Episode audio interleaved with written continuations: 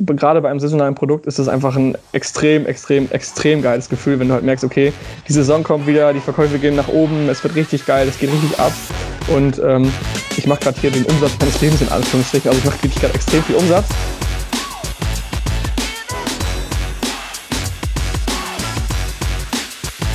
Willkommen zur Bestseller Show, dem etwas anderen Podcast für Amazon FBA und E-Commerce. Und ich habe wieder meinen Co-Host Dennis dabei und einen Gast natürlich, einen sehr interessanten, den wir auch persönlich kennen. Werden wir gleich mehr dazu erfahren. Erstmal willkommen, Dennis. Wie geht's dir heute? Hi Marc, mir geht's super und dir? Mir geht's auch gut. Ich bin immer glücklich, wenn wir den Podcast hier machen. Macht immer mega viel Spaß. ähm, genau, ich hoffe, ihr habt auch so viel Spaß beim Zuhören. Und ja, heute haben wir den Philipp am Start und den kennen wir auch persönlich, denn wir waren auch mit ihm in Thailand äh, unterwegs auf unserer Unternehmer-Vocation. Und ja, Philipp, willkommen und stell dich doch einfach mal kurz vor. Hi zusammen, ja, herzlichen Dank, dass ich dabei sein darf und äh, das kann ich genauso zurückgeben, genau. Ich bin Philipp, bin 24 Jahre alt seit vier Tagen und ja, verkaufe seit 2016 auch auf Amazon und ja, kenne euch jetzt auch seit ein paar Jahren schon, also den Dennis schon seit, glaube ich, über einem Jahr ungefähr und Marc jetzt auch, genau. Und in Thailand hatten wir echt eine gute Zeit.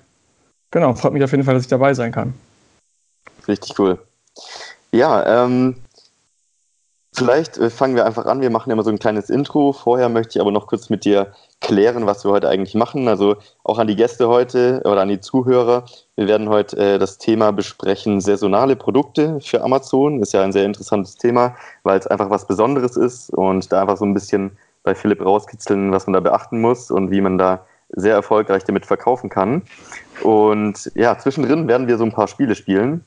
Der Philipp kennt das Konzept jetzt auch noch nicht ähm, des Podcasts. Und äh, die werden einfach zu random Zeiten kommen, die Spiele. Wir werden dann mehr klären, wenn es soweit ist. Und am Ende werden wir da auch noch zehn merkwürdige Fragen stellen. Okay. Ähm, ja, du wirst Ich bin sehen, gespannt. du wirst sehen, was passiert, wenn es soweit ist. Ja. Und fangen wir einfach vielleicht mit dem Intro an. Ähm, erzähl doch einfach mal so ein bisschen, äh, wie bist du denn gestartet? Wie ist so deine Journey? Ähm, wo kommst du her? Wie bist du auf Amazon gekommen und wie, so, wie war so dein Weg bisher? Mm, okay, also mein Weg begann eigentlich so 2016. Ähm, ich war 2016 äh, in einer Ausbildung zum Industriekaufmann und die Ausbildung war für mich vom Thema her sehr interessant. Also es ging halt viel um wirtschaftliche Dinge, Verkauf, Einkauf, wie man richtig eine Produktion plant und so weiter. Also eigentlich genau diese Themen, die bei Amazon auch für mich relevant sind. Ähm, das Thema war halt gut für mich, aber im Grunde genommen war halt für mich nicht gut, äh, wie die Arbeit aussah. Also ich musste halt morgens ins Büro gehen, hatte da meine Vorgesetzten, mir wurde Arbeit zugeschoben. Wenn ich keine Arbeit mehr hatte, musste ich halt fragen, hey, äh, habt ihr noch was für mich? Was kann ich für euch machen? Und im Grunde genommen hat dieser Alltag mich einfach nicht so erfüllt, wie ich, wie ich eigentlich wollte. Und ich habe halt irgendwie gedacht, okay, wenn ich jetzt in diesem Job bleibe, ich kann wahrscheinlich in dieser Firma für den Rest meines Lebens bleiben und dort arbeiten. Ich habe einen sicheren Job. Aber im Endeffekt hat mich das einfach nicht erfüllt und dann habe ich halt gesagt, okay, ich wollte schon immer was Eigenes machen. Ich hatte irgendwie Lust, ein eigenes Geschäft aufzubauen, sage ich mal. Und habe dann auch angefangen, aus diesem Schmerz heraus, dass mich diese Ausbildung einfach nicht erfüllt hat und dass ich einfach keinen Spaß daran hatte. Aus diesem Schmerz heraus habe ich mich dann damit beschäftigt, ähm, ja, mit Unternehmertum, habe halt angefangen, die ersten Bücher zu lesen, habe angefangen, mich bei YouTube einzulesen zu verschiedenen Themen, das war einfach früher zum Beispiel ein ganz normaler eigener Online-Shop, da hatte ich sehr starkes Interesse dran. Dann Affiliate-Marketing, alle diese Sachen, die 2016 auf jeden Fall sehr in Mode waren, sage ich mal. Hab dann auch das Buch Die Vier-Stunden-Woche gelesen. Das ist auch so der Klassiker von den Leuten, die starten, die dann halt auf den Geschmack kommen. Und dann zu sehen, ach krass, ich kann vier Stunden die Woche arbeiten und kann dann äh, mir ein geiles Business aufbauen und den, den Freedom Lifestyle, sage ich mal, leben. Das war sozusagen meine Vision früher halt wirklich. Und ähm, weil ich einfach weg wollte aus diesem Angestellten-Dasein. Ich wollte weg ähm, ja, von diesem 9-to-5-Job. Und genau, dann habe ich mich angefangen damit zu beschäftigen, habe halt dann auch irgendwann ähm, von Amazon FBA gehört, durch ein Video von Lukas Manko damals noch und äh, habe dann gedacht, okay, das ist eigentlich ein Geschäftsmodell, was ziemlich interessant ist für mich. Das hört sich sehr legitim an alles. Das ist auch sehr real irgendwie und auch greifbar, vor allem, weil man wirklich mit physischen Produkten handelt, die, die man anfassen kann, die man verkaufen kann und die auch dem Kunden dann letztendlich einen Mehrwert bieten. Und ja, so habe ich mich dann Woche für Woche da so ein bisschen eingelesen, immer nach Feierabend, nach der Arbeit, ähm, ja, mich so ein bisschen damit beschäftigt und irgendwann dann den Entschluss gefasst, dass ich jetzt tatsächlich mein erstes Produkt importiere. Ähm, das erste Produkt hat sich dann doch rausgestellt, dass es ein No-Go ist, weil es halt patentiert war. Ich musste alles wieder über den Haufen werfen und so weiter. Und irgendwann habe ich dann im zweiten Anlauf ein sehr, sehr gutes Produkt gefunden, was sich dann auch siebenmal verkauft hat, so am Anfang, dann irgendwann zehnmal, dann irgendwann 20 Mal. Also es ging halt wirklich stetig nach oben. Und so ging eigentlich meine Journey los, dass ich dann halt angefangen habe, ein Produkt zu verkaufen. Das gleiche habe ich dann mit dem zweiten gemacht, mit dem dritten. Und so ging es dann eigentlich immer weiter, dass ich dann während der Ausbildung mir zehn Produkte aufgebaut habe und dann nach der Ausbildung sagen konnte, hey, ich bin jetzt fertig mit dieser Ausbildung, ich schließe sie ab. Also es ging ungefähr anderthalb Jahre, beides parallel. Und habe dann die Ausbildung abgeschlossen und gesagt, okay, jetzt konzentriere ich mich Vollzeit auf Amazon ähm, und baue das Geschäft größer auf und baue mir quasi was Größeres darauf auf. Genau. Das ist so die Journey. Jetzt bin ich seit ähm, 2018 quasi Vollzeit dabei, wohne in Münster, habe mittlerweile ein paar mehr Produkte auf Amazon auch platziert und baue das Ganze einfach extrem groß, groß auf. Das ist so mein Ziel und ja, das ist so der Weg, den ich jetzt gegangen bin. Sehr cool, sehr, sehr spannend. Ähm, mich würde noch interessieren, äh, du hast es schon ganz grob umrissen, wie es jetzt ähm, von deinem Start bis heute verlaufen ist. Könntest du noch ein bisschen genauer beschreiben, wie, ähm, ja, wie deine Amazon-Karriere abgelaufen ist? Also war zum Beispiel, waren alle Produkte sofort der der Riesenrenner oder ähm, hast du dich nur in einer Branche ähm, festgesetzt, sage ich mal? Wie hast du dich da so positioniert und was für eine mhm. Strategie hast du ver verfolgt? Ja. Genau, also ich habe am Anfang ein Produkt gehabt und ähm, das lief halt wie gesagt sehr gut und habe dann auch direkt gesehen, dass in dieser Nische noch ein Produkt ist, was eigentlich sehr viel Potenzial hat. Und das lief dann auch extrem gut. Und das war eigentlich sozusagen das Glück im Unglück oder das Unglück im Glück, sage ich mal, weil ich einfach dann gemerkt habe, okay, irgendwie egal, was ich online bringe bei Amazon, es funktioniert halt einfach. Und dieses Mindset war in dem Moment einfach falsch, weil ich gedacht habe, okay, egal was ich jetzt mache, es funktioniert. Und das hat dazu geführt, dass ich dann beim dritten Produkt und beim vierten Produkt nicht mehr so stark darauf geachtet habe, was ich mache, sondern vielmehr darauf geachtet, dass ich jetzt ein Produkt mache. Und das war letztendlich ein bisschen ähm, in Anführungsstrichen ein kleiner Beinbruch damals, weil ich halt dann die beiden nächsten Produkte gemacht habe und die halt eben nicht so gut liefen wie die ersten beiden das hat mich ganz schnell wieder auf den Boden der Tatsachen gebracht, dass man halt wirklich darauf achten sollte, was für Produkte man macht und nicht einfach, sobald die ersten zwei laufen, sagt, okay, ich schaffe es jetzt sowieso.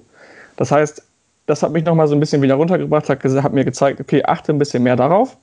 Und ähm, dann, seitdem habe ich auch wieder mehr darauf geachtet und seitdem laufen die Produkte auch wieder besser, also die nächsten Produkte, die ich dann gestartet habe.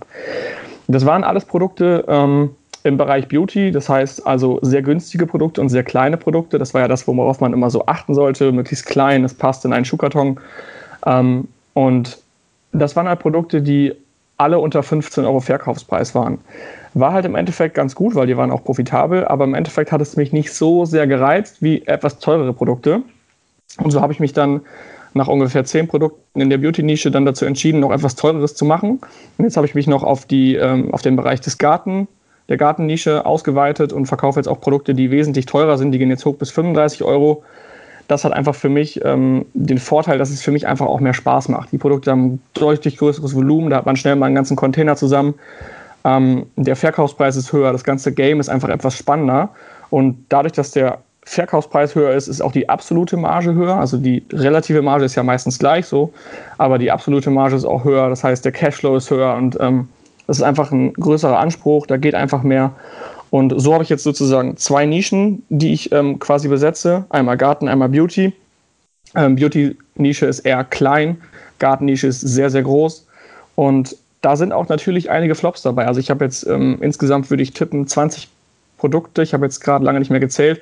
Aber ich schmeiße auch immer das raus, was letztendlich nicht so gut läuft. Also wenn ich merke, okay, ich habe jetzt ein Produkt gemacht, das verkauft sich zwar, aber es verkauft sich nicht so, wie ich es mir erhofft habe.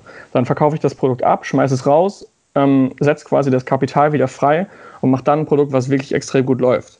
Und ähm, ich denke, das kennt eigentlich auch jeder Seller, dass, dass nicht jedes Produkt, was man macht, sehr, sehr gut läuft. Ähm, und dann sollte man halt eben entsprechend die Maßnahmen ergreifen, entweder zu sagen, okay, ich mache das Produkt weiter oder ich äh, schmeiße es halt eben raus und mache dafür ein Produkt, wo ich denke, das kann noch besser funktionieren. Mhm, mega interessant.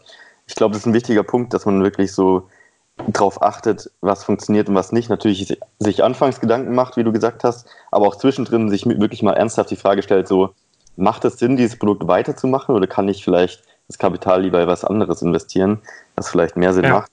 Genau, ich hatte zum Beispiel ein Produkt an der Stelle jetzt, ähm, das Produkt hat sich gut verkauft. Ich habe sehr viel Kapital daran gebunden und es war auch eigentlich ganz gut. Also ich habe Profit damit gemacht. Ich wusste aber, langfristig kriege ich für das Produkt schlechte Bewertungen, weil das Produkt einfach an sich, das Produkt an sich ist einfach nicht gut. Und das kann man auch nicht ähm, zu dem Preis anbieten, den der Kunde ausgeben will und dann gute Qualität anbieten. Und dann habe ich mich halt gefragt, okay, willst du sowas verkaufen? Also willst du jetzt was verkaufen, wo du weißt, okay, in einem Jahr kommen die schlechten Bewertungen? Ähm, oder willst du lieber dem Kunden wirklich einen Nutzen bieten? Da habe ich mich dafür entschieden, okay, ich lasse es lieber, weil einfach das Produkt quasi gut läuft, aber langfristig einfach ich weiß, dass es nichts wird. Mhm. Ja, interessant. Also bevor wir jetzt wirklich tief einsteigen in das Thema saisonale Produkte, ähm, ja, lass uns doch das erste Spiel spielen direkt. Und heute geht es darum, also wir stellen dir Amazon-Produkte vor. ähm, in den letzten Podcasts haben wir schon äh, Produkte erraten lassen oder Preise erraten lassen. Heute geht es mal um die Umsatzzahlen. Das heißt, wir sagen dir ein Produkt, was wir auf Amazon gefunden haben, mhm. und du musst schätzen, wie viel Umsatz das Produkt macht. Ähm, natürlich wirst du es nicht auf den Euro genau schätzen können, aber wir werden so ungefähr einfach sagen, okay, das ist so in der Range, wo wir den Punkt geben. Das okay. Heißt, du kannst heute fünf Punkte sammeln. Ähm, ich glaube, der Chris und der Friedemann haben irgendwas zwischen dreieinhalb Punkten gesammelt letztes Mal, wenn ich mich recht erinnere. Das heißt, das ist so die Benchmark, um vielleicht irgendwann mal später ins Finale zu kommen. genau. Und, Friedemann, ja. wir sehen uns im Finale. genau, wie wir gerade einfach besprochen haben, es ist wichtig, sich nicht unbedingt an Produkte zu ketten. Und das ist auch äh, eigentlich das Thema des Produktes, was ich dir jetzt vorstelle. Denn es geht um eine Handschelle. Ähm, Hand. Das heißt, das sind Handschellen auf Amazon, hat bloß mhm. ein Produktbild drin. Einfach super simpel. Der Titel ist Handschelle Stahlfesseln mit Kette Silber. Ohne Plüsch? Also so, du kannst dir selbst überlegen, äh, für welche, für welche Einsatzzwecke dieses Produkt genutzt wird. Ähm, und wie oft das dann dementsprechend gekauft wird. Okay. Ähm, ja, kannst du mal überlegen, was schätzt du denn, wie viel macht diese reine Stahlhandschelle Umsatz im Monat. Okay, also was mich mal interessieren würde jetzt, da ich sowieso sind die Bewertungen, was da alles so drin steht, für was das verwendet wird, das Produkt. Naja, aber darum geht es nicht. ähm, okay, also hast du den Verkaufspreis jetzt gesagt oder darf ich den nicht wissen? Ähm, der Verkaufspreis sind 13,87 und falls es dir hilft, der Review-Count, also die Bewertungsanzahl, sind 155 Stück. 155. Okay, also ich habe jetzt gerade pauschal gedacht, auf jeden Fall unter 10.000 Euro würde ich sagen. Ich weiß natürlich jetzt nicht, wie der, äh, wie der Markt so aussieht, wie viele Anbieter es da gibt. Generell denke ich, ähm, wenn ich Handschellen suche, gucke ich bei Amazon. würde ich sagen, äh, je nachdem, was Ist das ein Produkt, was du auf jeden Fall auf Amazon kaufen würdest? Ich glaube schon, ja. Also es kommt drauf an, wenn es jetzt halt wirklich Handschellen sein sollen, wo ich weiß, okay, die müssen jetzt wirklich halten, also die sollen sicher sein, dann äh, muss ich natürlich schauen, dass ich da einen guten Anbieter finde. Aber wenn es jetzt Spaßhandschellen sind, würde ich die auf jeden Fall bei Amazon kaufen. Hast du denn schon mal Handschellen gekauft? Ich habe noch keine Einstellung gekauft, ich habe mal welche geschenkt bekommen. Okay. Ja. ja also, das ist vielleicht auch ein Geschenk, das ist auch ein Aspekt, den man vielleicht einberechnen sollte. Genau, also ja. vielleicht eine kleine Saisonalität drin, wobei das ist eher ein Geburtstagsgeschenk als ein Weihnachtsgeschenk, denke ich. Ähm, ich würde mal tippen 5600 Euro. Das ist schon gar nicht so schlecht. Ähm, wir geben dir noch einen zweiten Versuch. Ähm, okay. Es ist, es ist mehr, als du gesagt hast. Ähm, den Tipp kann ich noch geben und dann ja, kannst du nochmal einen Versuch starten. Okay. Es ist ich aber bleib, ich, trotzdem, so weit weg. Ja, ich bleibe trotzdem noch unter den 10.000. Ähm, ich würde jetzt mal ungefähr tippen auf 8,4. Schon ziemlich gut. Also der Umsatz laut Helium 10 Plugin sind 7.739. Ähm, wow. Ich würde sagen, dafür geben wir einen Punkt. Ja. Ähm, gerade weil du auch gesagt hast, unter 10.000 ist schon ziemlich eine gute Einschätzung. Also Du scheinst zu wissen, was man auf Amazon macht und verkaufen kann. Sehr gute Produktidee, die schaue ich mir nachher mal an. Genau.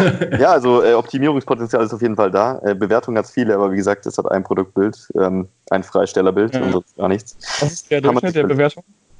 Ähm, 4,5. Also gar nicht so schlecht eigentlich. Ja, ist gut. Das ist gut, ja. Wäre auch mal interessant gewesen, die Bewertung zu lesen, ja. ja. Genau. Ähm, ja, dann lass uns weitermachen und äh, lass uns einfach mal einsteigen in das Thema Saisonalität. Wie war es denn bei dir? Hast du Produkte direkt ausgesucht, die saisonal waren am Anfang? Ähm, und wie ist denn so jetzt aktuell dein Prozentsatz an saisonalen Produkten in deinem Portfolio? Ähm, der Prozentsatz ist eigentlich 50 Prozent. Also ich würde sagen, ich habe so die Hälfte saisonal und die Hälfte nicht saisonal. Ähm, das ist so, die eine Hälfte läuft, sage ich mal, das ganze Jahr komplett über straight durch und die andere Hälfte ist halt das Sommerprodukt, was quasi losgeht, sobald das Wetter gut wird und was schlecht wird, sobald das Wetter schlecht wird halt eben. Ähm, und das ist halt einfach eben auch 50 Prozent des Jahres. Also das heißt, also ich habe kein Nischenprodukt, was so saisonal ist, dass es nur zwei Monate im Jahr verkauft. Das wäre für mich auch ein No-Go, aber dazu kommen wir, denke ich, später noch. Ähm, sondern es ist ein Produkt, was sich einfach sechs Monate von zwölf Monaten und die anderen sechs Monate halt eben nicht. Das ist so das, was ich ähm, da immer so wichtig finde, dass es sich halt quasi, dass die, die Saisonalität zwar da sein darf, aber einfach nicht zu groß sein sollte. Oder nicht zu klein, wie auch immer man es sehen möchte. Genau. Interessant, ja, interessant. Ähm, erstmal, was, was mich interessieren würde, also ich habe persönlich keine saisonalen Produkte. Mich würde interessieren, warum sollte ich saisonale Produkte machen? Was, was spricht dafür? Ähm, was dafür spricht, ist eigentlich, dass viele Leute, ähm, sag ich mal, in die Produktrecherche reingehen und dann auch in der Off-Season schauen. Wenn ich jetzt zum Beispiel nach Weihnachtsbäumen schaue, ohne zu wissen, dass es wirklich saisonal ist, und ich schaue, also jetzt mal als Beispiel, und ich schaue im Sommer danach, dann sind die Verkäufe extrem gering. Ähm, ich als potenzieller Sucher des Produktes würde sagen, nee, das ist nicht gut auf Amazon, weil es einfach gerade nicht verkauft. Was du aber dabei vergisst bei der Produktrecherche ist zu schauen, hey, gibt es da vielleicht eine Saison? Ähm, zu der sich das alle extrem gut verkauft. Und das ist auch ganz wichtig bei saisonalen Produkten, immer da handeln. Nie so handeln, als würde man denken, ah, okay, das verkauft sich bestimmt saisonal oder nicht saisonal, ja. sondern wirklich äh, nach Fakten, weil häufig ist es so, dass man sich denkt, oh, das müsste sich dann, dann verkaufen, aber es verkauft sich halt eben genau zu einem anderen Zeitpunkt extrem gut. Mhm. Und das ist halt eben ein Trick, sage ich mal, dass du halt bei saisonalen Produkten die Chance hast, dass es sich zur Saison so extrem gut verkauft, dass es wenn man das dann wieder umrechnet auf den Durchschnitt des Jahres, trotzdem ein sehr, sehr gutes Produkt sein kann. Und das ist halt eben, sage ich mal, ähm, eine gute Möglichkeit, um ein sehr profitables Produkt zu finden, auf jeden Fall. Und weil man auch dann, zweiter Punkt, zur Saison den Preis teilweise so extrem anheben kann, dass die Margen auch extrem hoch werden. Okay, stopp, stopp, stopp, stopp, stopp, stopp. Wie viel Umsatz macht der Daily Pet Katzentrinkbrunnen, Philipp? Ein Katzentrinkbrunnen? Ja, von Daily Pet. Boah. Ich, ich kenne mich mit Katzen halt gar nicht aus. Weißt du, was ein Trinkbrunnen ist? Wir haben darüber ja, im letzten Podcast gesprochen. Äh, Im nee. vorletzten, glaube ich. Da haben wir nämlich eine Strategie aufgestellt, wie wir diesen verkaufen würden. Aber okay. das kannst du dir dann Podcast nochmal Ja, okay, also ich kann mir nichts darunter vorstellen. Ähm, ich denke, das ist sehr nischig, auf jeden Fall. Ich denke, das ist sogar bei den Katzen sehr nischig. Ich denke nicht, dass mhm. jede Katze in den Genuss eines Trinkbrunnen kommt. Mhm. kommt. Ja, doch, schon. Hm? Ich weiß es nicht. Den will den Umsatz hier vor mir.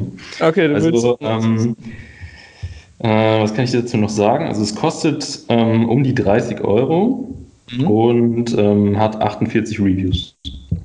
Wie viel Bewertung? Äh, was für ein Schnitt meine ich? Viereinhalb. Viereinhalb.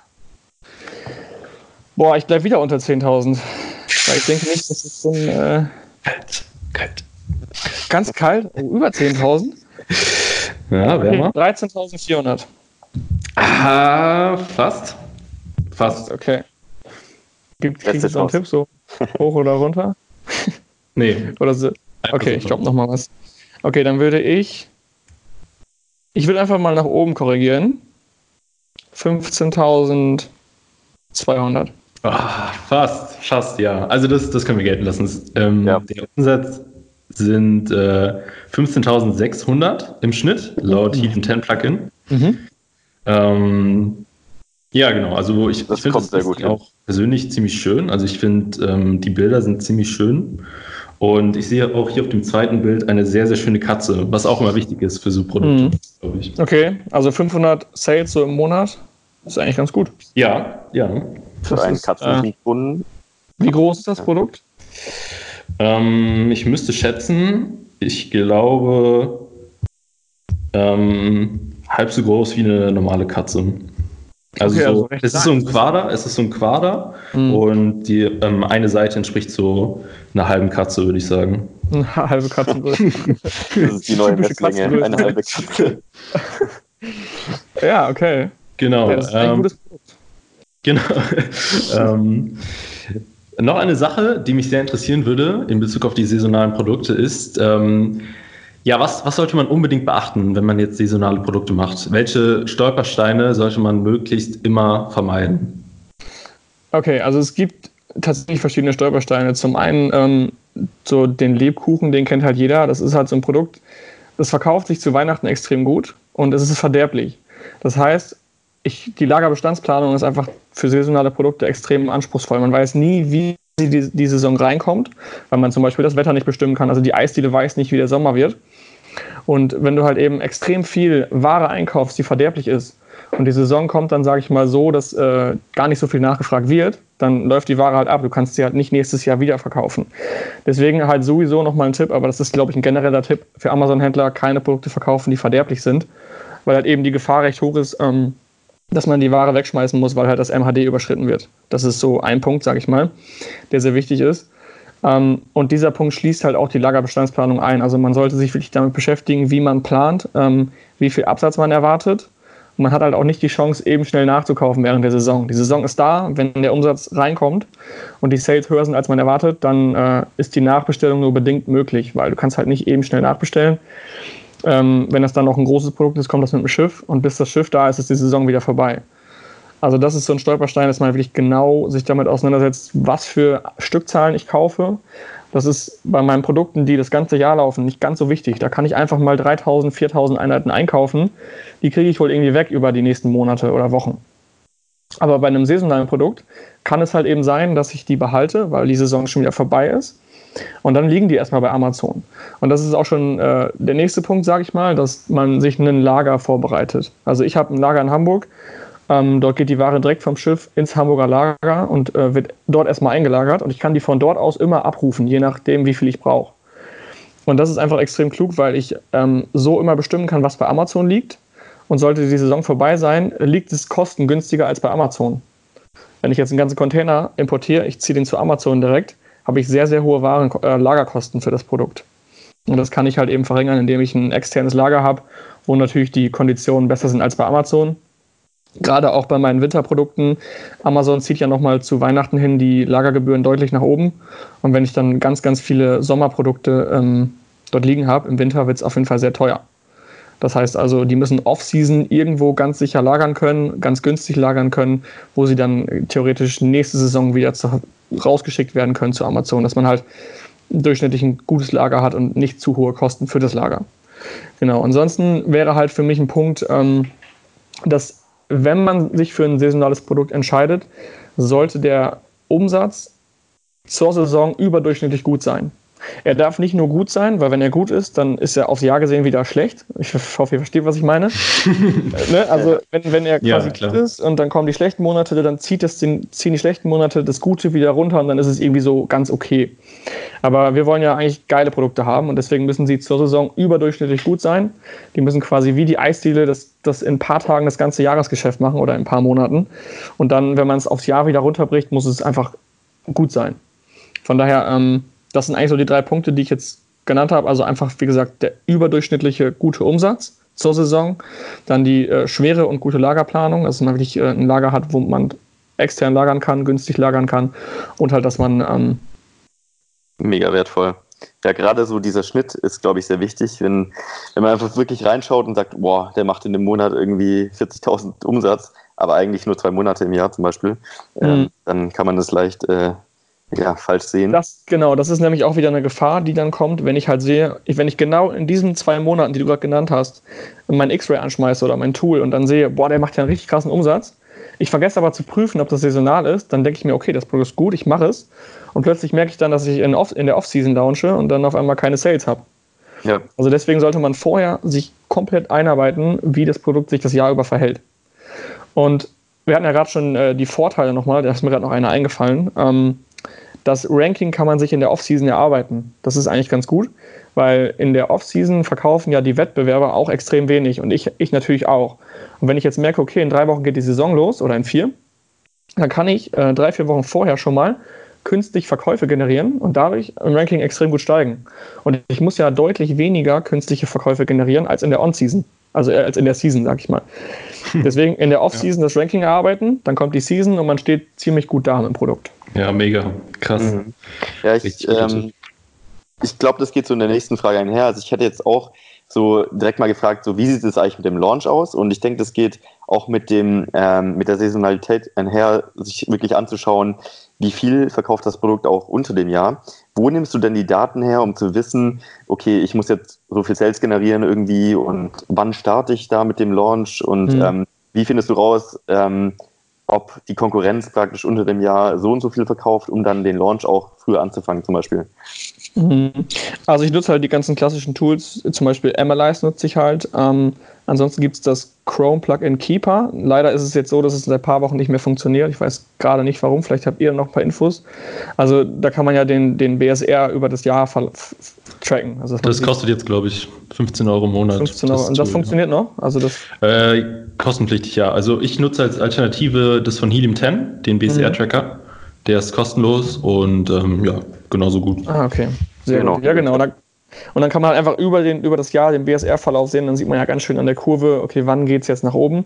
Natürlich ist der BSR kein, kein extrem guter Indikator, weil wenn man jetzt im Gartenbereich ist, dann verkauft sich ja alles meistens im Winter etwas schlechter. Dadurch müssten die BSRs sich nur minimal verändern. Ähm, aber das ist eigentlich so ein Punkt, auf den ich achte. Und genau, also dann war die Frage jetzt zum Launch. Ne? Also ich launche eigentlich immer meine Produkte kurz vor der Saison oder in der Saison. Also ich eigentlich nicht. Ich habe bis jetzt noch kein ähm, saisonales Produkt in der Off-Season gelauncht. Ähm, Stelle ich mir auch recht schwer vor, weil auch, also man muss sich denken, der Kunde ist wirklich faul und der Kunde möchte wirklich kein Geld ausgeben. Und auch wenn du das Produkt total günstig abgibst in der Off-Season, kauft es einfach keiner.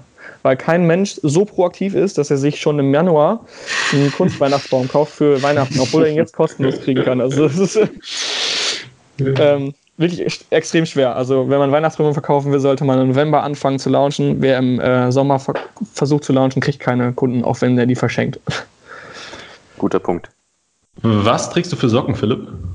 Ähm, was trage ich gerade? Ich trage gerade Jack Jones Socken, die ähm, so Sneaker-Socken, die man nicht sieht in den Schuhen. Mm, Hashtag Werbung an dieser Stelle. Aber ich will auf, auf das nächste Produkt hinaus. Und zwar sind das Sushi-Socken. Ähm, zwei Paar. Einmal in der Lachs Edition, einmal in der Maki Sushi Edition. Und äh, ich glaube, es gibt hier noch, was ist das, Wasabi-Sauce oder so? Keine Ahnung, auf jeden Fall. Ähm, Philipp, mhm. wie viel Umsatz machen denn die Sushi-Socken? Boah, Socken ist einfach eine extrem riesige Nische. Und die Socken können, also so wie du sie gerade beschrieben hast, können wie entweder richtig beschissen aussehen oder richtig cool. Sieht, ziemlich, sieht eigentlich ziemlich cool aus. Also, ähm, ist auch in einer Sushi-Box verpackt. Es ist sogar. in so einer Sushi-Box. Also ich weiß Geil. jetzt nicht, wie die aussehen, wenn man die anhat, aber so wie die in der Box angerichtet sind, das sieht ja verdammt stylisch aus irgendwie. Okay. Ah, willst du da was zur Bewertung sagen oder Anzahl? ähm, sehr gut tatsächlich. Also 106 Bewertungen, okay. viereinhalb Sterne im Durchschnitt. Und ähm, ja, sind schon High-Price-Socken. Also 18 Euro kostet, äh, kosten zwei Paar. Also schon okay. guter Preis. Ich sage recht wenig, weil es, glaube ich, so nischig ist. Also es gibt ja die Happy Socks, die auch immer so verrückt sind. Vielleicht sind die von Happy Socks, dann würde ich meinen Umsatz nach oben korrigieren, aber. Nein, die sind von Sushi Socks Box. Sushi Socks. Dann würde ich sagen, äh, ähm, 4000. Oh. Ja, okay, das, das ist schon, das ist schon ziemlich gut. Das ist schon ziemlich gut. Ähm, Echt? Es korrigiere dich noch einmal und dann, ähm, dann solltest du eigentlich dran sein. Ah ja, okay. Welche Richtung denn? Ähm, ich sage 4-6. Mm, falsche Richtung? Okay, schade. ja, dann korrigiere ich 600 nach unten, aber. Also 3, 4 oder so. Okay. Ja, es sind ähm, 3236 geschätzt oh. laut dem 10 Plugin. Aber Respekt. Schon gut, perfekt eigentlich. Also ähm, ziemlich gut geschätzt, muss ich sagen. Ich glaube, das gibt einen Punkt, oder? Definitiv. Ja. Ich glaube, das sind zwei Punkte. Also ich muss sagen, so deine Einschätzung für die Produkte ist schon ziemlich gut. Du warst schon mal auf Amazon unterwegs, oder? Ja, ein paar Mal schon. Ja. Also gelegentlich shoppe ich da auch privat. ja, ich muss Friedemann im Finale sehen ich weiß gar nicht, hat Chris mehr Punkte oder Friedemann? Oder Chris, ich glaube, es war ja. gleich. Ähm, ich weiß es auch nicht. Ist, ist egal. Ich sehe die ja. beide heute Abend, ich frage sie mal. Sehr gut. Ja, wir können so ein Quarterly-Finale vielleicht draus machen. Und, ähm, ja, oder so. Wir haben schon gesagt, die Produkte oder der Gewinn sind die Produkte, die wir vorgestellt haben. äh, uh. vielleicht nicht alle davon, aber du kriegst auf jeden Fall die Sushi-Socken, wenn du gewinnst. Das ist gut. Dann gebe ich mir noch mal Mühe jetzt. Ja. Okay, ähm, Philipp, was ähm, machst du denn dann eigentlich so in der Off-Season? Also wenn die Produkte gerade nicht so laufen, versuchst du da Änderungen am Produkt zu machen, das zu verbessern, lässt du es einfach irgendwie liegen? Ähm, die Sachen, die bei Amazon liegen, was machst du mit denen? Schickst du die zurück oder dass die da liegen? Also wie ist da so mhm. dein Plan? Also tatsächlich mache ich in der Off-Season gar nicht so viel. Ähm, ich lasse die bei Amazon meistens liegen, außer wenn ich jetzt ein Produkt habe, was extrem groß ist, was wirklich viel Volumen hat, wo ich merke, okay, das frisst mir jetzt meine Lagerkosten oder äh, lässt sie halt extrem hoch ausfallen, dann würde ich sie halt remissieren. Ähm, ist halt auch immer so die Sache bei großen Produkten ist halt sowieso wichtig, dass nicht viel davon bei Amazon liegt. Dann würde ich sie auf, immer, auf jeden Fall remissieren und dann zu meinem Lageristen wieder schicken nach Hamburg. Ich hatte jetzt halt den Fall noch nicht. Also ich hatte generell kein Problem damit. Ich habe einfach so gut, sage ich mal, vorher schon eingeschätzt, ähm, wie lange die Saison geht, dass ich auch immer nur kleine Chargen hingeschickt habe. Also ich habe mit meinem Lageristen das so vereinbart, dass ich wirklich ähm, immer kleine Chargen hinschicken kann. Und das sind immer so kleine Häppchen, die ich fast wochenweise dann da hinschicke zu Amazon. Und wenn halt die Saison vorbei ist, dann schicke ich halt keine mehr hin. Dementsprechend liegt immer recht wenig bei Amazon. Und ähm, dadurch habe ich auch im Winter gar kein Problem damit. Was Änderungen angeht, ähm, bin ich sowieso der Meinung, wenn das geht von, vom Profit her, also man muss ja immer den Profit auch im Auge behalten, wenn das geht, sollte man das sowieso das ganze Jahr über machen. Also immer mal wieder mit dem Hersteller sprechen, hey, können wir da noch was verbessern? Können wir vielleicht ähm, ein anderes Material nehmen oder eine andere Verpackung oder generelle Änderungen am, an der also am, am Printing oder was auch immer. Also irgendwas kann man immer verbessern. Natürlich ist die Offseason dafür gut geeignet, weil man halt dann Ruhe hat, sage ich mal. Man kann ähm, sich darauf konzentrieren, das zu verbessern. Aber generell höre ich sowieso auf Produktrezensionen, versuche dann das zu verbessern, ob jetzt Off-Season oder On-Season, ist eigentlich ganz egal. Und ähm, in der Off-Season kümmere ich mich dann auch hauptsächlich um meine andere Marke, sage ich mal, die das ganze Jahr über durchläuft. Sehr cool, sehr, sehr cool. Ähm, ja, ich muss mal gerade überlegen, was gibt es noch Wichtiges zu besprechen in Bezug auf saisonale Produkte? Ähm, Fällt dir noch was ein, Marc? Ähm, also ich glaube, wir haben schon viele Dinge abgedeckt. Ähm, vielleicht, was interessant wäre, ähm, erstmal das nächste Produkt. Und im Gegensatz zu saisonalen Produkten ist das, glaube ich, ein äh, All-Year-Favorite. Also ich glaube, der läuft das ganze Jahr gut, weil ich glaube, es gibt viele Menschen, äh, die dieses Produkt auch anscheinend kaufen. Ähm, es handelt sich um eine Tasse, ähm, die sehr beliebt ist auf Amazon. Und hast du schon eine Idee, was das für eine Tasse sein könnte? Ich habe gerade überlegt, ich glaube nicht. Ich weiß okay. nicht. Also es handelt sich um eine Tasse, auf der geschrieben steht, ich hasse Menschen. Geil. Das ist äh, auf jeden Fall ein Spiegel unserer Gesellschaft.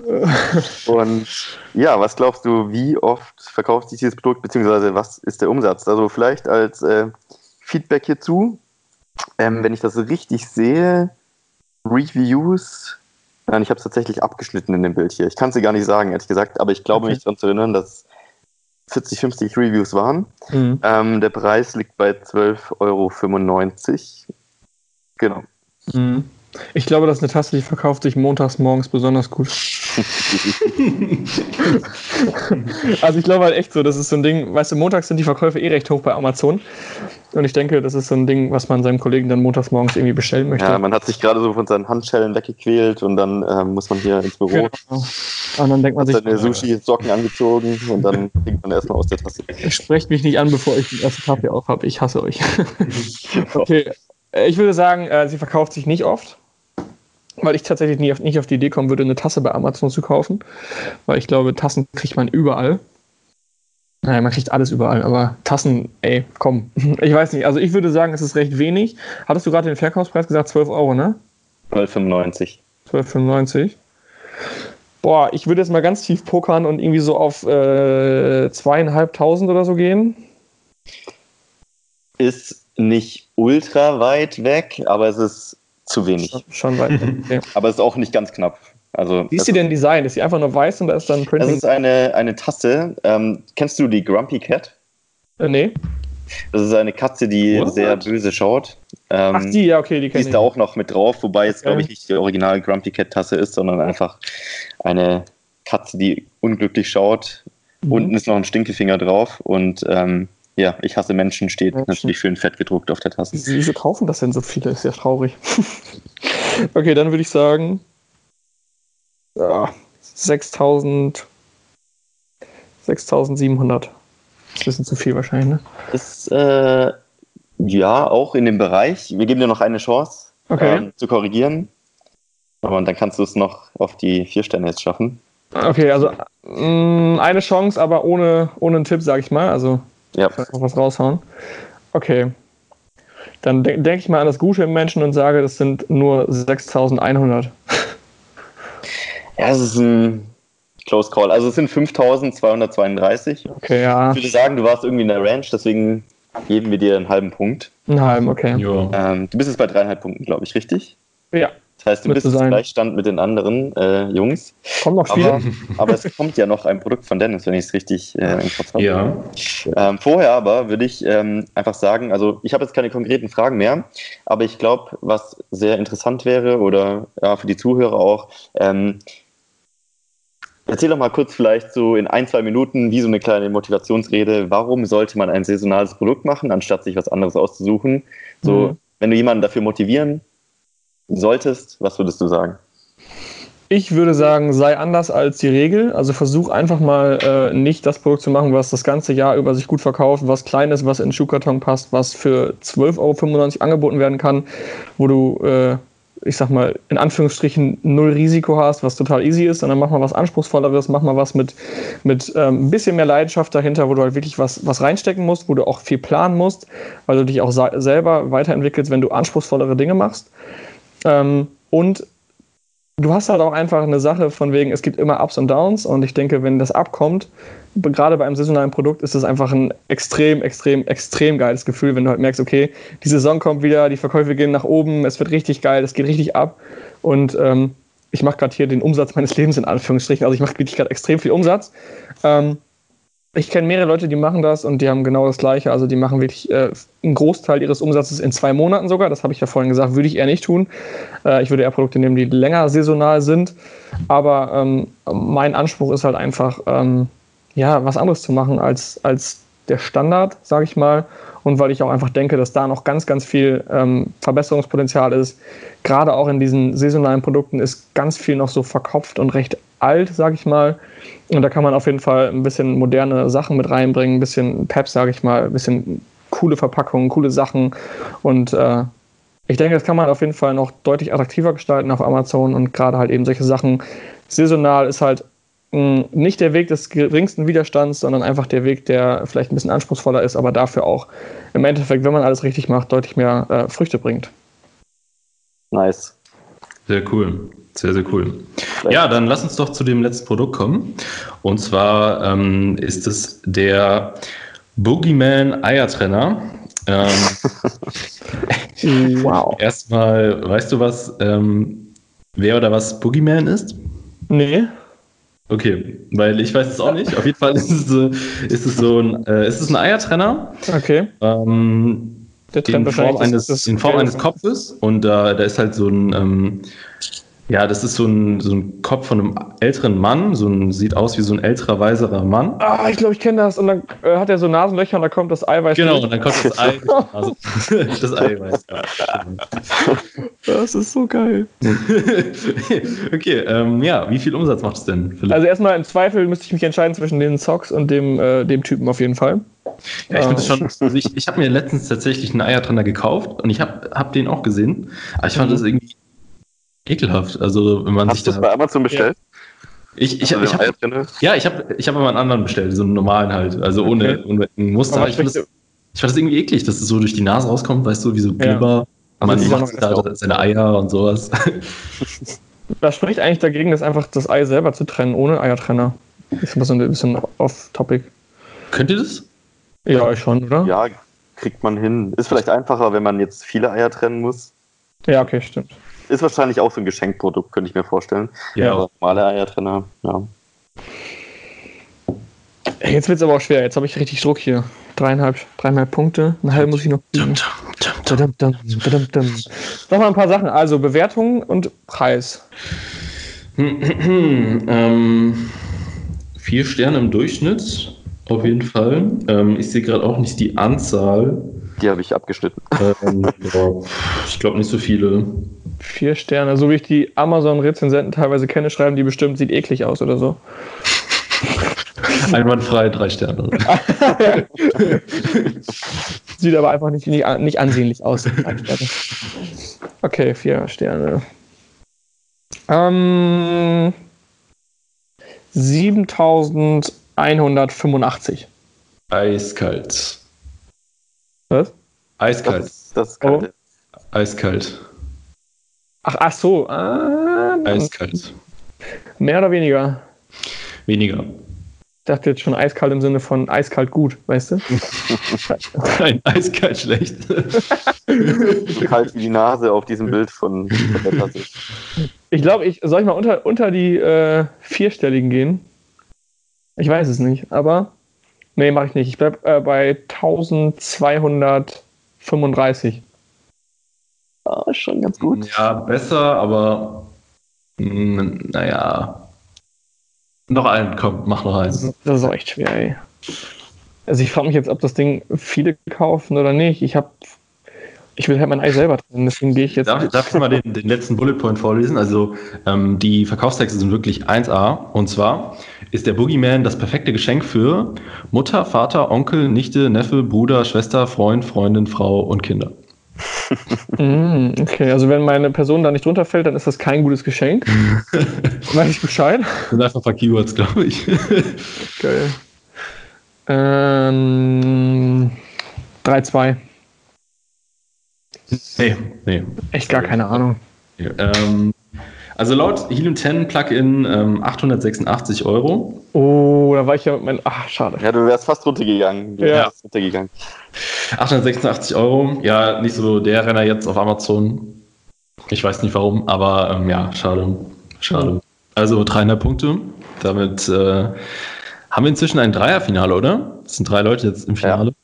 Richtig. Spannend. Cool. Mal sehen, ob noch jemand äh, kommt. Wir müssen mal eine Timeline setzen, vielleicht wann wir das Finale machen. Ob wir das vielleicht äh, alle drei Monate machen oder zwei. Das Finale wird dann eine Challenge gegeneinander. Ja, da müssen wir uns noch was überlegen. Ah, cool. Aber es gibt auf jeden Fall tolle Preise zu gewinnen. Okay, also den Eiertrenner oder die Socken. Zum Beispiel. Zum Beispiel. Geil. Ich glaub, Ähm, äh, letzte Folge gab es einen Prostata-Untersuchungstrainer. Wow. Der war, der war genial, aber der, der kostet 4K aufwärts. Oh, Ja. das ist ein bisschen. Bei Amazon. Ja. Was? wir, wir können dir ja vielleicht die Chance geben, pass auf, ähm, deine dreieinhalb zu erhöhen, weil bei Friedemann haben wir letztes Mal das gleiche gemacht. Okay. Der Chris musste nämlich in der ersten Folge eine Bewertung erraten, also das Produkt erraten. Und ähm, dann haben wir dem Friedemann letztes Mal gesagt, okay, ähm, kriegst noch eine Bonuschance, du kannst die gleiche Bewertung erraten wie der Chris. Und der hat die erraten, ziemlich souverän sogar. Mhm. Und er hat es aber leider nicht geschafft, er war komplett daneben. Also Also ihr lest mir eine Bewertung Das war gar nicht so schwer. ich finde es auch nicht so schwer, aber wir lesen dir jetzt die Bewertung vor und dann kannst du noch einen halben Punkt kriegen. Also Also ich muss das Produkt erraten, welch, zu welchem das die Bewertung gehört. genau. Okay. Genau. Also, ähm, die Bewertung lautet: Esst ja nicht zu viel von diesem Zeug. Ich habe eine Woche lang Regenbögen gebrochen. Das Erbrochene roch übrigens sehr nach Hoffnungen und Träumen. Bitte? Ich habe erst an Chili-Pulver gedacht, aber als das, der zweite Teil dann kommt, so habe ich mich nämlich in Thailand gefühlt. Erst ja nicht zu viel davon, ey. Oh. Kannst du die Ja, nochmal das- vorlesen? Also, ich Es- lese nochmal einmal vor und Ja? äh, der beste Hinweis wahrscheinlich sind die Regenbögen. Also, esst ja nicht zu viel von diesem Zeug. Ich habe eine Woche lang Regenbögen gebrochen. Das Erbrochene roch übrigens sehr nach Hoffnungen und Träumen.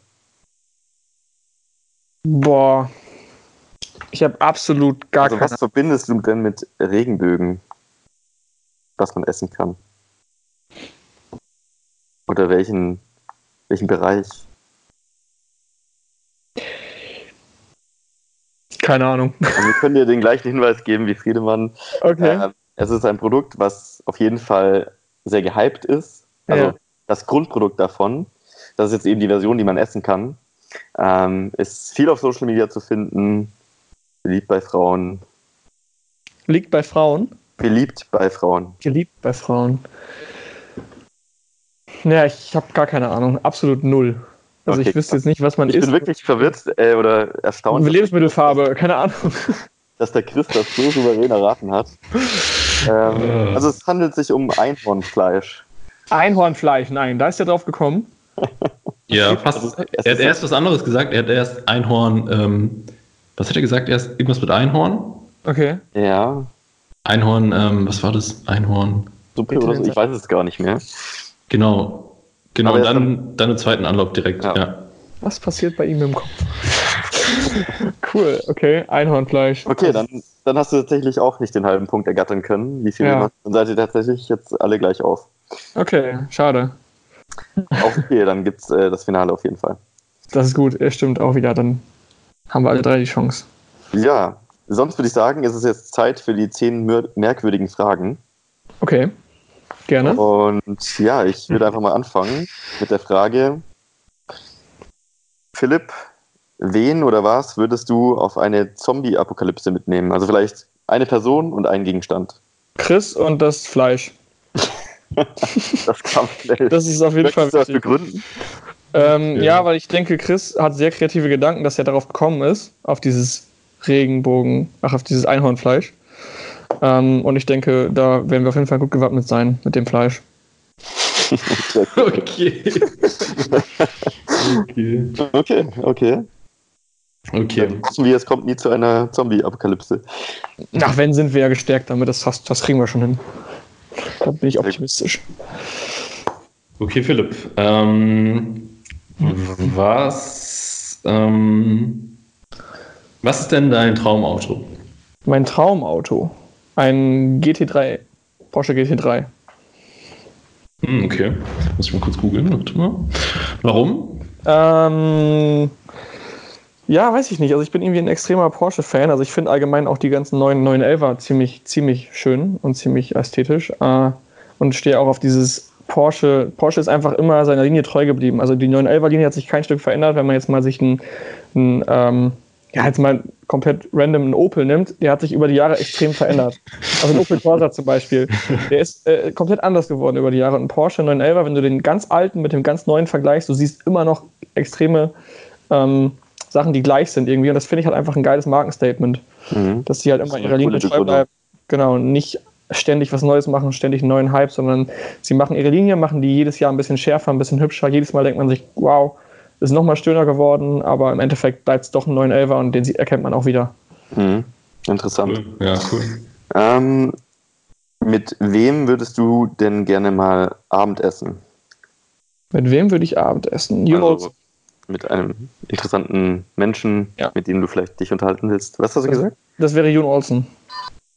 Okay, aus welchem Grund? Ähm, ist ein sehr erfolgreicher YouTuber, der auch eine eigene Marke hat, die nennt sich Douchebags, machen extrem hochwertige Taschen und ähm, hat einfach meiner Meinung nach einen sehr geilen Lifestyle, der natürlich auf, auf Social Media natürlich wahrscheinlich fünfmal schöner aussieht als in echt, sage ich mal. Aber ich will einfach wissen, was dahinter steckt, wie er das gemacht hat und wie er so erfolgreich sein kann. Und einfach das, was er macht, so extrem zu lieben, finde ich einfach extrem faszinierend und äh, mit dem würde ich mich gerne mal austauschen, auf jeden Fall. Cool. Interessant. Ähm, ähm,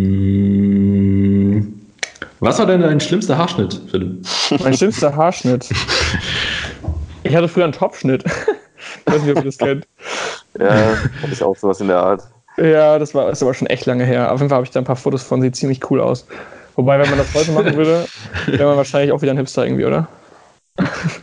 Wahrscheinlich, Ja, also alles, was irgendwie alt war oder ja, Bitte? ist Hipster. Alles, was damals, was damals scheiße war und alt, ist jetzt einfach Hipster und modern. Ja, ne, irgendwie schon.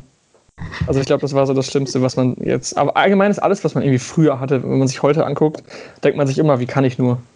Ja, stimmt. Das denke ich mir so oft. Ähm, Ich finde, Ananas gehört nicht auf eine Pizza. Ich ver verstehe nicht, wie man auf diesen Gedanken kommen kann. Also ich finde Ananas höchstens okay, wenn man sich einen Curry macht. Ich weiß nicht, so Reis-Curry und da vielleicht Ananas rein, aber das finde ich eigentlich auch schon fehl am Platz. Ähm, also Ananas darf erstmal nicht auf eine Pizza und um auf die Frage zurückzukommen, Salami finde ich geil, Thunfisch finde ich extrem geil und wenn es mal vegetarisch sein soll, dann Pilze, Paprika und Mais. Oder Okay. muss ich mich jetzt für eine entscheiden? Dann würde ich die Thunfisch nehmen. Sehr gut. Okay. Sehr, sehr gut. Okay. Ähm, Philipp, ähm, beende doch mal folgenden Satz. Ähm, um in den nächsten 20 Jahren noch als Unternehmer erfolgreich zu sein, musst du stetig an dir selber arbeiten, dich immer weiterentwickeln, aus deiner Komfortzone rausgehen und auch Dinge tun, die unangenehm sind im ersten Moment. Mhm. Okay, sehr gut. Sehr, Ja. sehr gut. Guter Tipp. Ähm, gibt es was, ähm, was dich extrem nervt, wo du vielleicht auch sagst, es nervt mich, dass es mich nervt? Oder gibt es Dinge, die dich nerven? Oder bist du eher ein Mensch, den gar nichts nervt? Mm, mich nervt meine Trägheit morgens. So viel zum Thema Tasse, ich hasse Menschen. Also ich bin halt morgens, ganz früh morgens komme ich halt so nicht aus dem Bett, das nervt mich extrem. Obwohl ich eigentlich alles liebe, was ich mache. Ich komme morgens einfach nicht raus. Das nervt mich und es nervt mich, dass mich das nervt. Weil im Prinzip Okay. habe ich ja die Freiheit als Unternehmer. Aber es wird einem halt häufig so ein bisschen vorgelebt, sage ich mal, dass man als Unternehmer um 5 Uhr aufstehen sollte, möglichst früh anfangen sollte, an seinen Zielen zu hasseln, sage ich mal. Und ähm, das nervt mich so ein bisschen, dass ich noch zu sehr darauf höre, obwohl ich mittlerweile festgestellt habe, dass ich wirklich kein Mensch bin für den ganz, ganz frühen Morgen. Und ich wünschte mir, ich wäre da etwas entspannter. Und äh, weil ich arbeite ziemlich gerne abends auch, da habe ich gar kein Problem mit. Im Prinzip, wenn ich die Stunden aufzählen würde, würde sich es einfach nur nach hinten verschieben. Und irgendwie habe ich immer das Gefühl, ich muss trotzdem früh aufstehen, weil, weiß ich nicht, aber irgendwie ist es nichts für mich. Ja. Nachvollziehbar. Ähm, hm, was kann ich denn noch sagen? Ähm, ja, dann, dann hast du ja schon die Frage geklärt. Bleibst du normal länger als 10 Uhr auf? Ja, oder? Ähm, ja, am liebsten, also ich spreche mich immer so ein bisschen auch mit meiner Freundin ab. Wir gehen meistens so zwischen 11 und 12 schlafen. Aber wenn sie mal nicht da ist oder so oder wir uns nicht absprechen, dann bleibe ich am liebsten auch bis 2 Uhr nachts noch auf dem Sofa mit dem Laptop und arbeite an irgendwas. Weil ich abends eigentlich Oh, immer cool. total entspannt bin und auch irgendwie keiner mir schreibt, keiner ruft an, keiner hat irgendwas und man kann dann sich so richtig in, in, in Amazon verlieren, in irgendwelchen Hacks verlieren oder auf YouTube verlieren. Und ich finde, gerade wenn man dann diese extreme Ruhe hat, die andere halt morgens um 5 Uhr halt eben schätzen, die schätze ich äh, um 1 Uhr oder 2 Uhr. Mhm. Ähm, das habt ihr vielleicht auch in Thailand gemerkt, dass ich da auch sehr, sehr lange abends wach war, weil dann mir einfach die kreativen Sachen kommen. Weil ich habe meine To-Dos alle weg, ich habe mein Tagesgeschäft weg und dann kann ich anfangen, ähm, mal frei zu überlegen und auch nachzudenken, was ich eigentlich will. Hm, cool. Cool. Richtig Ja. Okay, ähm, ja, Dennis, wir haben jeder noch eine Frage. Ähm, meine Frage wäre noch, äh, die mich sehr interessiert immer, was war denn der größte, in Anführungszeichen, Fail, also eigentlich eher so dein größtes Learning im letzten Jahr? Mein größtes Learning im letzten Jahr. Ich habe. Also ein Fail weiß ich gerade nicht. Es war eigentlich kein Fail, es war so fast ein Fail. Ich habe ähm, zum ersten Mal einen Mitarbeiter ein Produkt von mir ausarbeiten lassen, komplett von vorne bis hinten. Ich habe das Produkt nicht einmal angefasst, bis es online war. Und habe direkt einen ganzen Container importiert. Krass. Und es war natürlich vielleicht ein bisschen viel. Aber äh, ich habe einfach gesagt, okay, ich mache das jetzt mal, weil ich wollte halt Volumen, ich wollte Skalierung, ich hatte das Kapital und habe gedacht, okay, ich mache es jetzt mal. Und der Container kam halt in Deutschland an und ich habe einen Anruf vom Spediteur bekommen, dass mein ähm, Container beschlagnahmt wurde, weil der Verdacht auf Schadstoffbelastung bestand. Und ich natürlich erstmal, okay, jetzt importierst du hier den ersten Container, gehst richtig aus der Komfortzone raus äh, und kriegst erstmal so eine Schelle vom Zoll, der dir halt eben sagt, jo, du hältst da die Richtlinien nicht ein. Und dann habe ich gedacht, okay, den Container muss ich jetzt vernichten lassen. Und das war einfach ein extrem, extrem großes Learning. Ich habe dann natürlich handeln müssen, habe dann auch eine Laborfirma dorthin schicken müssen, die das Ganze dann prüft. Und im Endeffekt hat sich herausgestellt, dass nichts mit dem Produkt ist, also wirklich gar nichts. Es war nicht mal ansatzweise an den Grenzwerten, die der Zoll vorgibt. Ich habe es auch vorher in China prüfen lassen. Also ich habe alles das gemacht, was in meiner Macht liegt, sage ich mal, vorher schon. Und das Produkt war auch völlig okay. Und das war einfach ein sehr, sehr großes Learning irgendwie für mich. Und ähm, ja, es war einfach auch wieder so, so ein Ding. Ich habe am Anfang gezögert, das zu machen, das mit dem ganzen Container, aber im Endeffekt hat sich dann äh, als sehr, sehr gute Erfahrung herausgestellt und ich habe die Produkte bis heute auch abverkauft fast. Okay, das heißt, deine Empfehlung wäre so, aus der Komfortzone gehen, ähm, machen, was man kann. Genau. Also ins Handeln kommen und auch wirklich aus der Komfortzone mal rausgehen, wie ich auch vorhin schon gesagt hatte. Ähm, ja, auch mal Sachen machen, die sich im ersten Moment vielleicht etwas unangenehm anfühlen, weil man überrascht sich häufig, also ich überrasche mich häufig auch immer wieder, wie viel man eigentlich imstande ist, wenn man unter Druck ist. Also wenn erstmal diese Situation kommt, dass der Container beschlagnahmt ist, dann kann man so extrem äh, viel noch machen und so extrem viel noch retten und so extrem viel gute Sachen machen, ähm, dass man eigentlich nicht immer die ganze Zeit in Angst leben sollte, sondern einfach auch mal vielleicht machen sollte. Und im Endeffekt wird sich auch eine Lösung finden für solche Sachen. Stark. Sehr cool. Finde ich gut. Sehr, sehr cool. Ähm, Gibt es irgendeinen bestimmten Mentor, den du hast oder Mentoren? Ähm, ich habe mehrere Mentoren, ja. Ähm, einerseits natürlich ihr, also ich meine, wir tauschen uns alle sehr intensiv oh. aus. wir tauschen uns ja fast täglich sehr intensiv aus. Und Vielleicht um es zu kurz zu erklären, also wir haben so eine kleine Snapchat-Gruppe. Ich habe persönlich, ich habe keine Verwendung für Snapchat, außer unsere kleine Snapchat-Gruppe. äh, Janosch ist noch drin, kennt vielleicht einige. Ich glaube, der, der deinstalliert die Gruppe. Äh, also das ja, ich glaube auch. Ihm ist geworden, glaube ich. ja. Ja, da tauschen wir uns halt immer aus und hey, wie macht ihr das, wenn das und das ist und so. Und das ist halt einfach, finde ich, so der Daily-Austausch. Es sind nie so riesige Fragen, sondern nur so kleine auf Mikroebene die Fragen. Und das finde ich auch immer geil, dass man dafür jemanden hat. Und sonst habe ich einen äh, Mentor aus Stuttgart, den, den habe ich letztes Jahr auch für einige Tage besucht. Das ist ein äh, Geschäftsführer von mehreren Firmen, hat auch eine eigene Aktiengesellschaft, ist dort ähm, im Vorstand und hat eine extrem große Vision hinter seinem ganzen Business. Also er will, er plant halt ziemlich groß im Voraus, will auch was Gutes schaffen für die Menschheit und äh, ähm, ist einfach ein Mensch, der mich extrem inspiriert, äh, hat schon sehr, sehr viel geschafft im Leben, hat mir auch ziemlich viele Learnings mitgeben können. Ich habe den äh, drei bis, ja, ich glaube, vier Tage lang äh, begleitet in seinem Unternehmeralltag und einfach mit ihm ganz, ganz viel sprechen können. Also es ist also eine Art Mentor. Ähm, ich finde auch immer, das Wort Mentor ist sehr schwer zu definieren irgendwie. Also man hat irgendwie immer Mentoren um sich herum, weil jeder irgendwo in irgendwelchen Bereichen besser ist als man selbst und man eigentlich von jedem etwas lernen kann. Ja, cool. Cool. Nice. Dann haben wir die Fragen äh, durch. Ähm, eine Frage habe ich noch. Eine ähnliche Frage, die ich auch Friedemann gestellt habe. Ähm, warum würden erfolgreiche Unternehmer diesen Podcast bewerten? Wie, wie würden die den bewerten?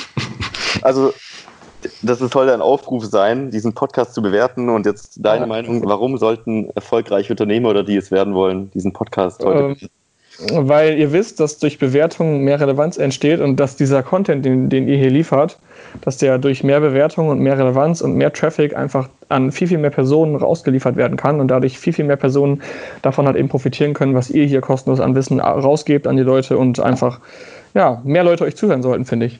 Nice. Ja. Sehe ich genauso.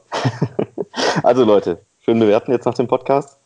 Ähm, ja. ja, ich, ich freue mich, dass es heute geklappt hat. Ähm, immer interessant, irgendwie andere Blickwinkel zu finden, wie du schon gesagt hast. Ich glaube, man kann von jedem was lernen. Jeder kann irgendwie ein Mentor sein. Und deswegen sehr wertvoll dieser Austausch. Mir hat es mega viel Spaß gemacht wieder. War lustig und ich denke, wir sehen uns im Finale wieder. Ja. Ähm, ansonsten, ja, schon mal Tschüss von mir. Ich äh, lasse Dennis und dir noch das letzte Wort. Und ja, ich freue mich auf die nächste Folge. Vergesst die Bewertung nicht. Ja. Ja, danke dir, Philipp, auch von meiner Seite. Und ähm, ja, hat mega Spaß gemacht. Ich habe mir auch ein paar Notizen gemacht für ähm, mein eigenes Business und ähm, ja, immer wieder lehrreich, immer wieder richtig, richtig gut. Und ja, danke dir, Philipp. Ja, vielen Dank auch an euch. War für mich auch eine Erfahrung. Ich habe sowas auch noch nie gemacht. Habe mich gefreut, mit euch hier sprechen zu dürfen und auch noch mal so ein bisschen reflektieren lassen. Die Fragen waren sehr gut, haben mich auch noch mal zum Nachdenken gebracht. Und wenn man sich immer für ein paar Dinge entscheiden muss, ist es auch immer spannend, was man dann, für was man sich entscheidet, was man dann letztendlich nach außen gibt. Ähm, und war auf jeden Fall auch sehr lehrreich für mich. Ich bedanke mich auch und wünsche euch noch einen schönen Tag. Macht's gut. Ciao, ciao. Ciao. ciao.